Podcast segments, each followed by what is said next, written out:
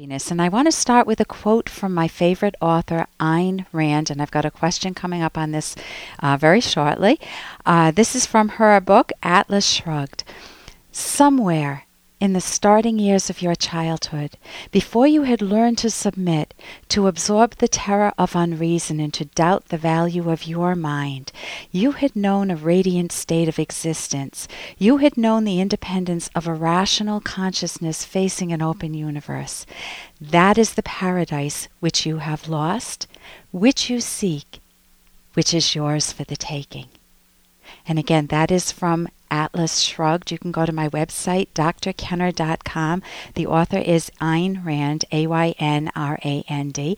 And I read that because someone who lives in India is experiencing the terror of unreason and has discovered an alternative moral code. And I'll be talking about that in a moment.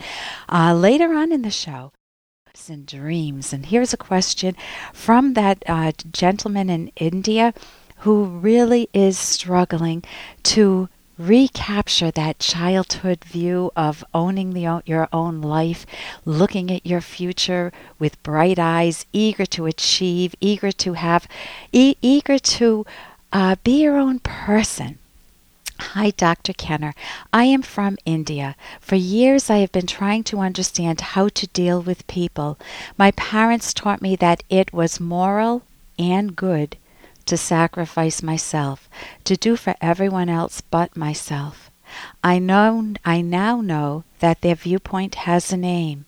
It is called self sacrifice, altruism. I have read The Fountainhead by Ayn Rand, and I realized that a lot of the emotional pain I have suffered came from always giving up my dreams and always deferring to others, rather than speaking my own point of view and pursuing my dreams.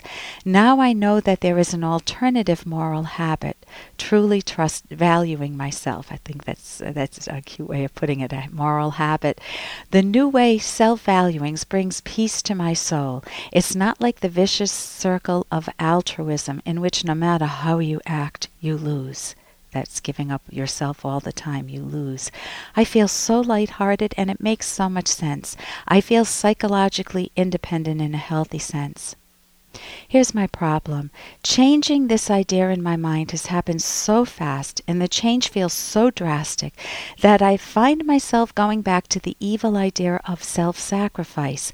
I had been depressed for seven years and had five failed romantic relationships. It wasn't until I read The Fountainhead that I started to understand what was making me so sad. I am so glad to change, but how do I deal with the fact that I sometimes revert back to my old ways? How do I learn to value myself and give up the old pulls of altruism? Also, I feel so alone here in India. Any suggestions? What do you say? Shrey.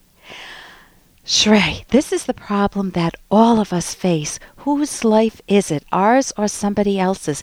And if we say someone else's, then we become the doormat in life. We never speak our own mind. What restaurant do you want to go to? Oh, whatever you want, honey. Uh, do you want sex? Whatever you want, honey. I mean, it's everywhere. You, with your boss, with your kids, with your in your romantic relationships. Altruism is a view that is typically taken as being something very good. You're the good person. You're the person who opens doors for people. But ap- actually, it it, uh, technically, philosophically, it is the moral code of self sacrifice. Even the word altruism means otherism. Altru, altru means other in um, Latin. So it is devastating and it does come across as a moral code, but it's, it's actually an immoral moral code. So what is it contrasted to? Many times they put up a straw dog. They say, well, then if you're not doing for others, that must mean that you're selfish. You're only doing for yourself and you don't give a darn about anybody else. It's me, my way or the highway that is not the only alternative. That is not a healthy that is not a healthy moral code either. That might makes right view. Uh, rational egoism is the only rational view. Valuing yourself and valuing those you judge as good friends, as good family members, and shunning those who are very bad family members or, fr- or people who are, have hurt you. You need to be able to judge people accurately by rational moral standards and act accordingly. So, how do you change? Um, so, How do you change? It is not easy to change. So you need to know there's a book on my website, Changing for Good.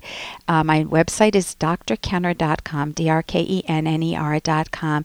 And first you have to grasp the problem, which you've done. You've read The Fountainhead and you understand the difference between uh, a moral code that teaches you to become a doormat in life, altruism, and one that tells you to value your life without ever stepping on anyone else. Then you need to understand how to change.